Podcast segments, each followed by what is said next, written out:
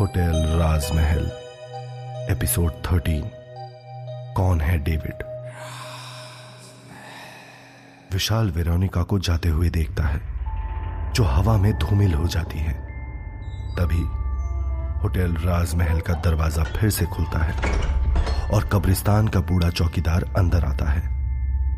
विशाल उसे खड़ा देख रहा होता है और चौकीदार अकेले सूटकेस हिला भी नहीं पा रहा है।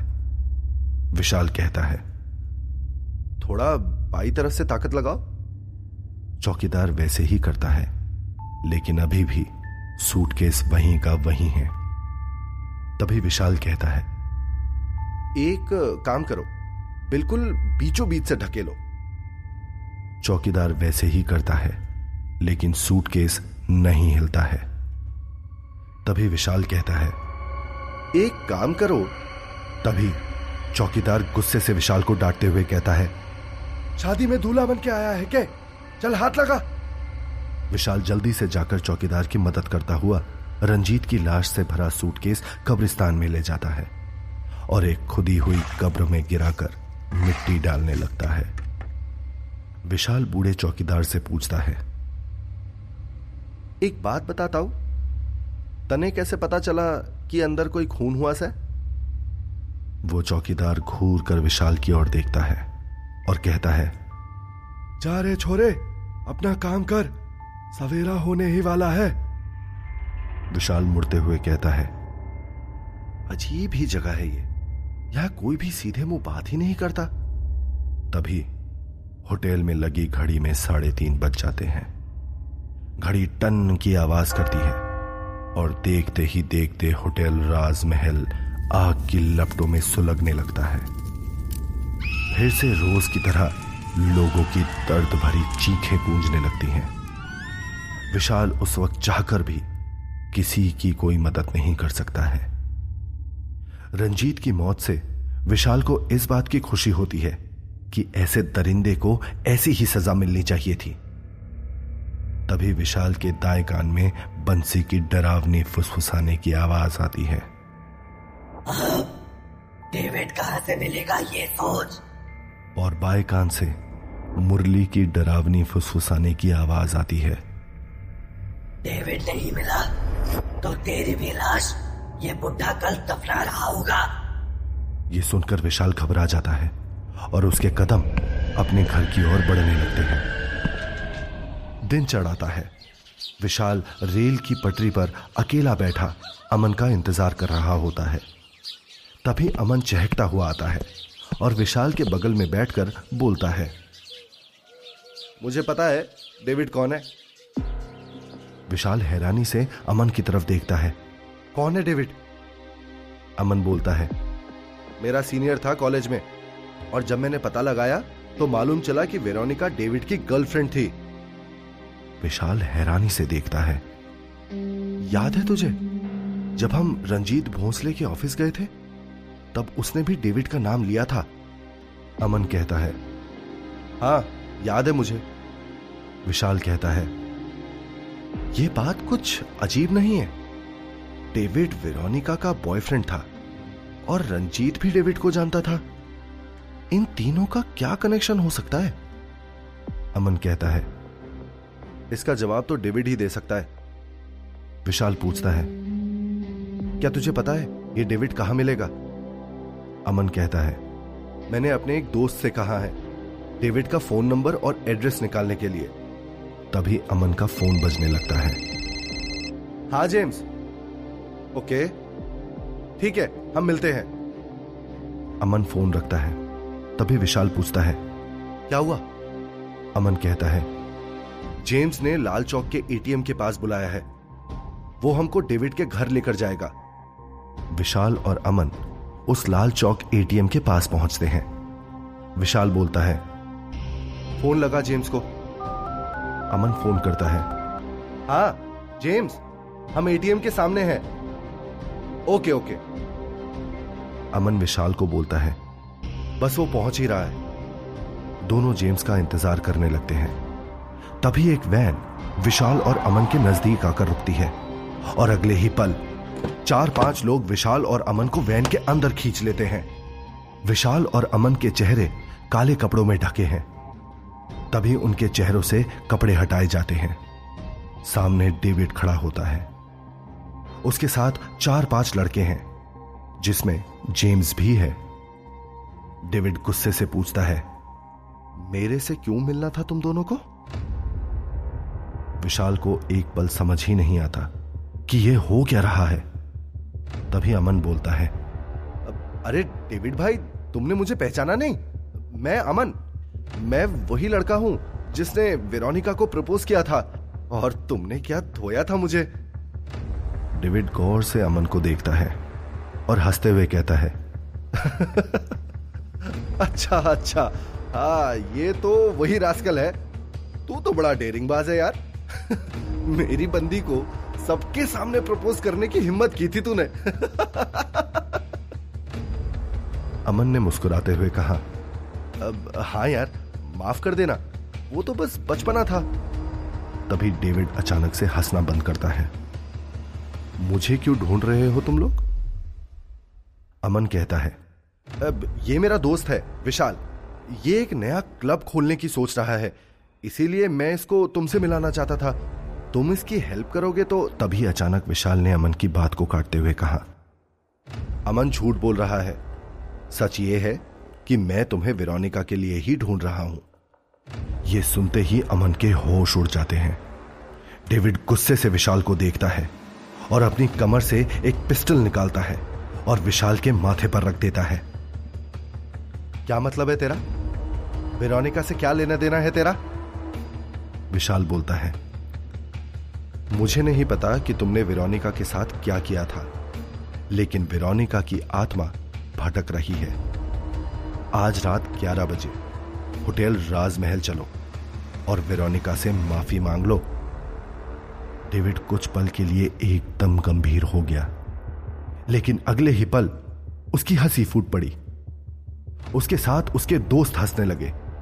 तभी डेविड ने वापस से पिस्टल विशाल के माथे पर लगा दी और बोला अपने भगवान को याद कर लो क्योंकि तुम्हारा आखिरी वक्त आ गया है विशाल ने बोला।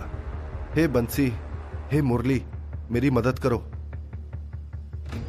मुरली और बंसी ने विशाल से कहा हम यही हैं। जैसे ही डेविड विशाल पर गोली चलाने को हुआ उसकी पिस्टल उसकी तरफ़ ही मुड़ गई। ये देखकर सब हैरान रह गए। तभी जेम्स को एक जोरों का थप्पड़ पड़ा। वो अपने आसपास देखने लगा। कौन मारा मेरे को? तभी एक और थप्पड़ उसके दूसरे गाल पर पड़ा। डेविड के हाथ से पिस्टल छिन गई और हवा में किसी ने उसे पकड़ रखा है। जेम्स और उसके बाकी दोस्त वहाँ से भाग निकले। डेविड भी भागने लगता है, लेकिन तब तक पिस्टल विशाल के हाथ में आ गई होती है। और विशाल बोलता है रुक जाओ डेविड वरना मैं गोली मार दूँगा। डेविड के पास रुकने के अलावा कोई और रास्ता नहीं बचा है। विशाल और अमन दोनों डेविड को उसी वैन में लेकर निकल पड़ते हैं होटल राजमहल की तरफ़। होटल पहुँचते पहुँचते उनको थोड़ी देर हो जाती है। अमावस की काली रात का साया चारों तरफ़ फैला हुआ होता है। और जैसे ही वो लोग होटल के सामने पहुँचते हैं, ठीक उसी समय रात के ग्यारह बजते हैं और विशाल कसकर डेविड को पकड़ लेता है। विशाल और डेविड अपने आप कार से गायब हो जाते हैं। अमन कार में अकेला रह जाता है। दूसरी तरफ़ होटल राजमहल में विशाल और डेविड अचानक से होटल के रिसेप्शन के पास पहुँच जाते हैं।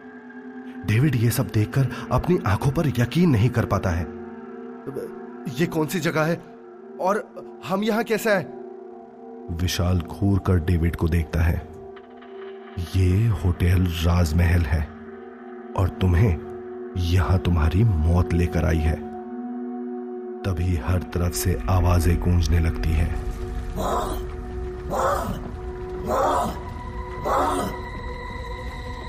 डेविड बहुत डर जाता है और दौड़ते हुए दरवाजे की तरफ़ जाता है। लेकिन दरवाज़ा उसके मुँह पर बंद हो जाता है। डेविड दरवाजे को ज़ोर ज़ोर से पीटता है। जाने दो मुझे। ये दरवाज़ा खोलो, प्लीज़। तभी माहौल अचानक से बदलने लगता है। लाइट्स जलने बुझने लगती हैं। पूरी जगह पर अजीब सी बदबू फैलने लगती है। जिसके साथ ही डेविड को चुभने वाली ठंड भी महसूस होने लगती है। होटल की दीवारों से खून बहने लगता है।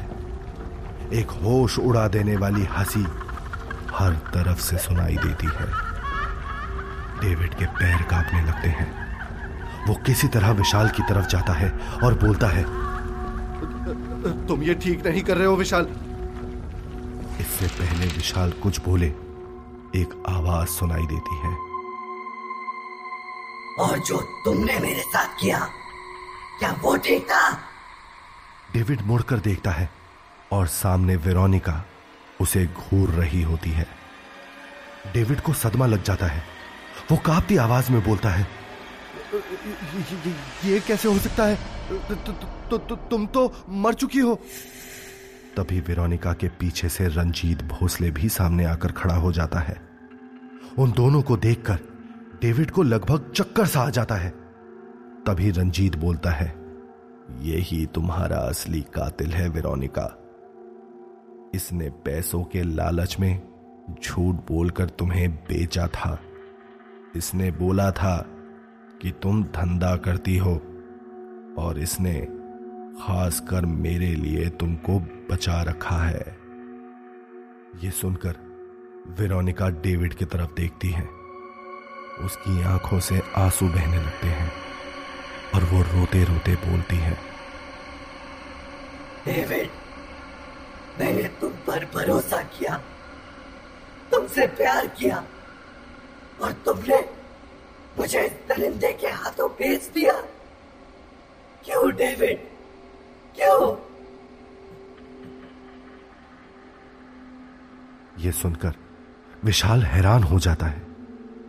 डेविड सीधा वेरोनिका के पैरों में गिर जाता है और कहता है वेरोनिका मुझे माफ़ कर दो। मुझसे बहुत बड़ी गलती हो गई। मैं आज भी तुमसे प्यार करता हूँ। ये सारी गलती इस इस रंजीत भोसले की है।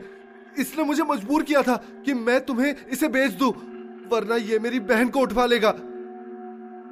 वेरोनिका की आँखों में आँसू हैं लेकिन डेविड की बातें सुनकर वो हंसने लगती है। ऐसी हँसी जो इंसान के रोंगटे खड़े कर दे। पूरा होटल हंसने की आवाज़ से गूंजने लगता है।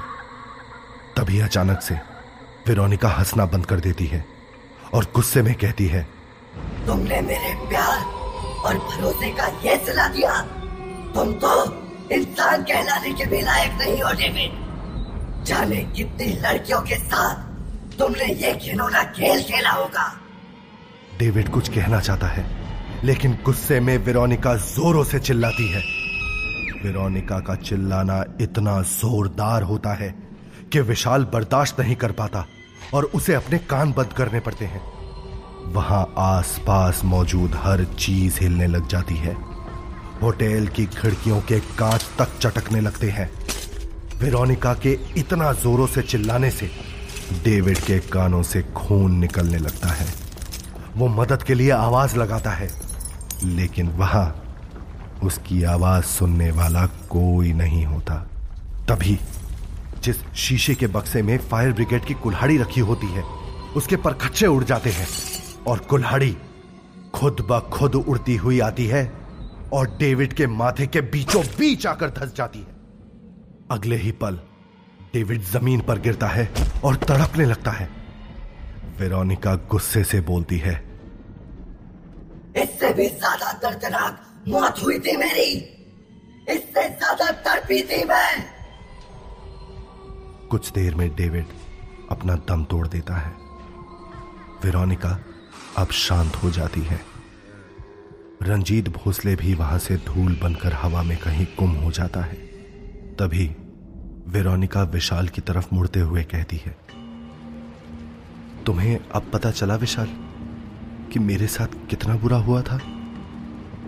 इतना कहते कहते उसकी आँखों से आँसू बहने लगते हैं और वो कहती जा रही है, मैंने डेविड से प्यार किया था और इस घटिया आदमी ने मुझे रंजीत भोसले के हाथों में बेच दिया। उस रात मुझे डेविड ने कहा था होटल राजमहल में वो मुझे एक सरप्राइज़ देने वाला है। इसलिए मैं बहुत खुशी खुशी यहाँ आई थी। लेकिन मेरी उम्मीद से बिल्कुल उलट मुझे यहाँ रंजीत मिला जिसने मेरी इज़्ज़त तो लूटी ही लेकिन साथ ही मुझे जान से भी मार दिया। इन दोनों वैशी दरिंदों से मेरा हंसता खेलता परिवार भी उजड़ गया। मे, मेरे पापा अपनी बेटी के गम को बर्दाश्त न कर सके और उन्होंने आत्महत्या कर ली। ये सुनकर विशाल की आँखें भी नम हो गई। उसके दिल में यह सुकून ज़रूर है कि उसने वेरोनिका की आत्मा को मुक्ति दिलवा दी। तभी उसने वेरोनिका के सामने हाथ जोड़ते हुए कहा, वेरोनिका, मुझे भी माफ़ कर दो, क्योंकि तुम्हारा वो वीडियो बनाने में मैंने भी अमन की मदद की थी। लेकिन हम दोनों में से किसी ने उस वीडियो को लीक नहीं किया था। अभी विशाल, ये सब कह ही रहा होता है कि वेरोनिका बीच में बोल पड़ती है। मैं जानती हूँ विशाल, तुमने जो कुछ भी किया, वो सिर्फ़ अपने दोस्त अमन के कहने पर और उसके लिए किया। उसमें तुम्हारी कोई गलती नहीं थी। और यहाँ होटल राजमहल में मेरी मदद भी तुमने की। इसीलिए मैं तुमसे बिल्कुल नाराज़ नहीं हूँ। ये कहकर वेरोनिका मुस्कुराने लगी और धीरे धीरे विशाल के करीब जाकर बोली थैंक यू विशाल। आगे भी इसी तरह सबकी मदद करके सबको आज़ाद करवा देना। विशाल ने हाँ में सर हिलाया। तभी होटल राजमहल का दरवाज़ा अपने आप खुल गया। और एक चमकदार सफ़ेद रोशनी दरवाजे से अंदर झांकने लगी। वेरोनिका उस ओर बढ़ने लगी। वेरोनिका के बाहर निकलते ही अमन डरते डरते वेरोनिका के पास आया। वेरोनिका के सामने अमन घुटनों के बल बैठकर बोला, मुझे माफ़ कर दो वेरोनिका, मुझसे बहुत बड़ी गलती हुई थी, लेकिन मैंने वो वीडियो लीक नहीं किया था। मैं तो अपना कैमरा भी वहीं भूल गया था। वेरोनिका ने कहा, मुझे सब पता है, अमन। मैंने आज तुम्हारी जान सिर्फ़ इसलिए बख्शी है क्योंकि तुमने मेरे कातिलों को ढूँढने में विशाल की मदद की थी। लेकिन आइंदा, कभी किसी लड़की के साथ ऐसा मत करना। अगर तुम किसी से प्यार करो तो वो इंसान भी तुमसे प्यार करे, ये ज़रूरी नहीं है। मेरी ये बात हमेशा याद रखना, अमन ने कहा। ऐसा मैं कभी नहीं करूँगा वेरोनिका। कभी भी नहीं।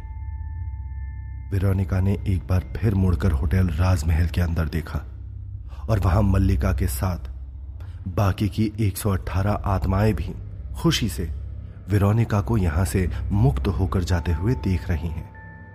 वेरोनिका ने मुस्कुराते हुए सभी को अलविदा किया और वो धुएँ की तरह उस सफ़ेद रोशनी में गुम हो गई। विशाल को वेरोनिका की आत्मा को मुक्त हुआ देखकर बहुत खुशी मिली। तभी रिसेप्शन पर लौटने पर उसे अपनी चेयर पर मल्लिका बैठी हुई दिखाई दी। वो मल्लिका को देखकर दूर ही रुक गया।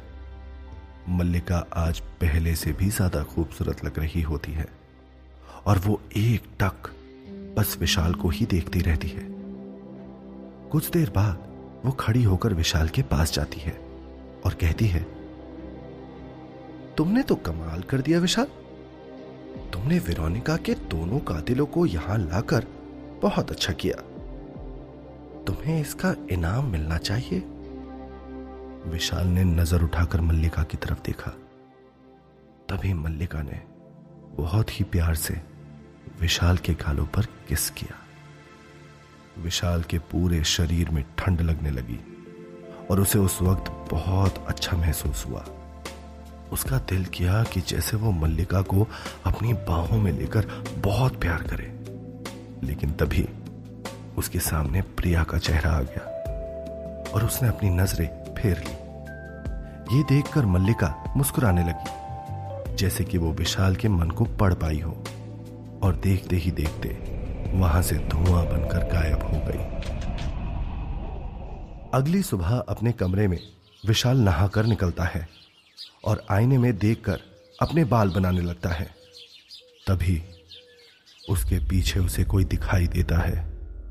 एक लड़की जिसने लंबी सी स्कर्ट पहनी है, जो जगह जगह पर फटी है और उस लड़की के सारे बाल उसके चेहरे को ढके हुए हैं।